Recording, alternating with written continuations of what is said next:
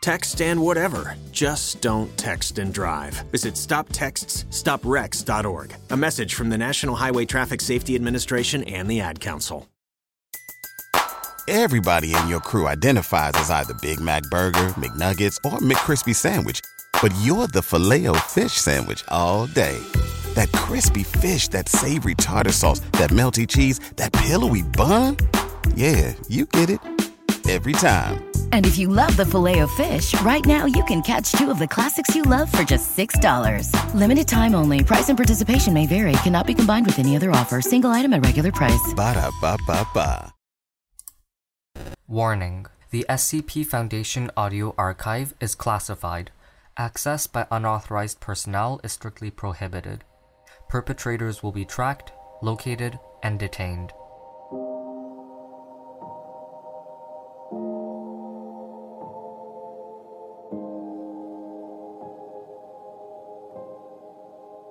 The Eye Pods. Item number SCP 131. Object Class Safe. Special Containment Procedures.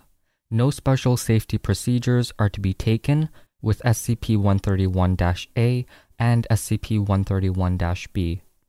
They are free to travel about Site 19 so long as they do not attempt to enter any restricted areas or attempt to leave a facility. Casual contact with the subjects is permitted, but is recommended that such contact be kept to a minimum to prevent the creatures from forming an attachment to personnel. Hourly tabs are to be kept on subjects at all times. Failure to account for their presence at these times constitutes a level 1 lockdown situation.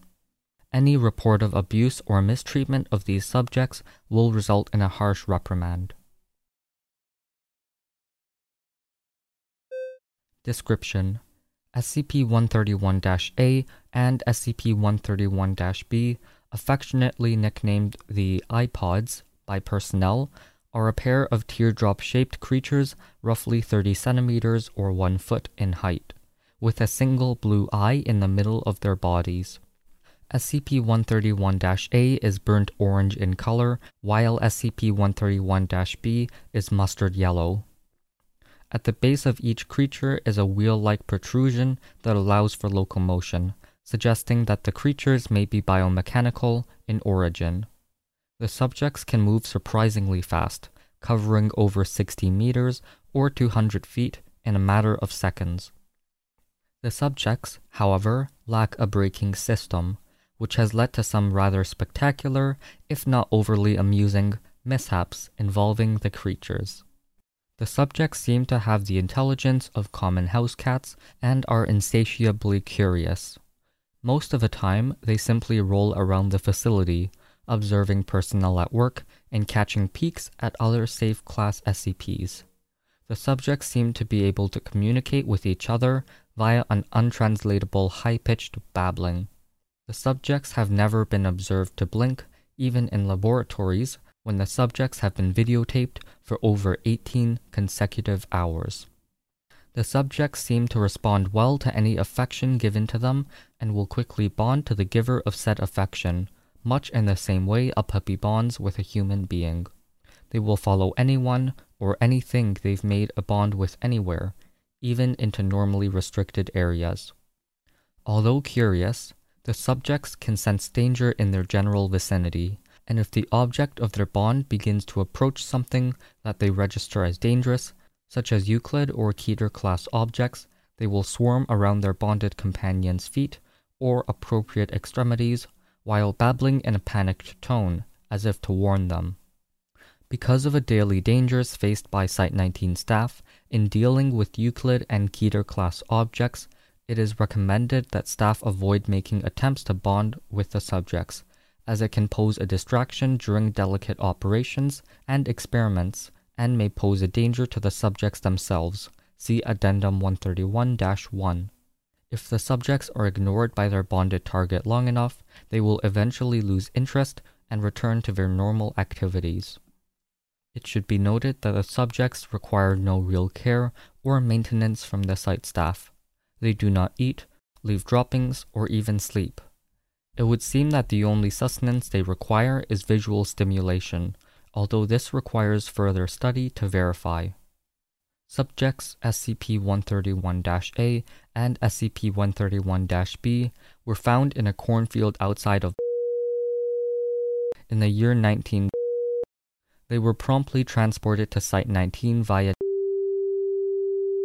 and were then downgraded to Safe Class and given free reign across the site once it became clear that they were not broadcasting what they saw to any foreign hostile powers. Addendum 131 1 During an incident that took place on the subjects followed one of the cleaning staff on routine cleaning of a container of SCP 173. After their normal attempts to warn the cleaner of a danger were ignored, the creatures rushed into the container in front of him and the other two personnel on duty. Once inside, the staff members observed the subject sitting in front of SCP 173 and watching it intently, as if aware that it could only move if unobserved. The cleaners ignored the presence of the subjects and continued with a bi weekly cleaning as per standard procedures. When the cleaning crew left, the subjects did as well, rolling backward slowly and never taking their eyes off SCP 173.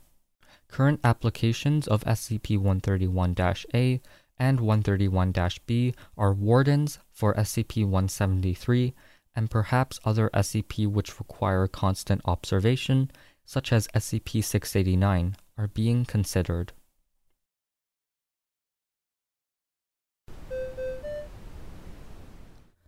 Hi everyone, I know this is kind of unusual for me to talk before the credits, but I'd like to share this um, GoFundMe that was sent from a follower on Instagram. So let me just read the description. We're raising money for a trans kid to be emancipated from an abusive household. To do so, we need a lawyer. For obvious reasons, my friends and I can't afford it. We're all minors.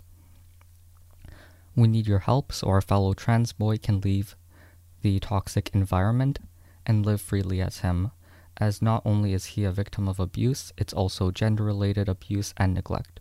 Please donate so we can get him out of there. His boyfriend and some of our other friends are helping to get evidence together to build a case, and if you could donate within this year to June 2021, that'd be sick.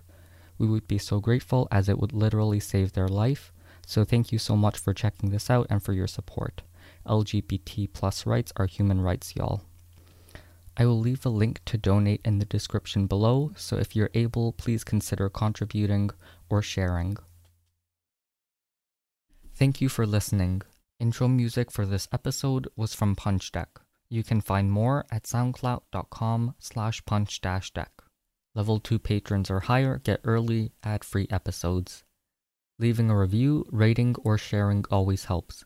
You can find me on social media and my website, which I'll link in the description or the show notes. Thanks for listening, and I will see you in the next episode. Are you interested in helping to teach machines how real people speak? When creating voice systems, a large amount of voice data is needed. Oftentimes, large companies that have this information do not release it to the public.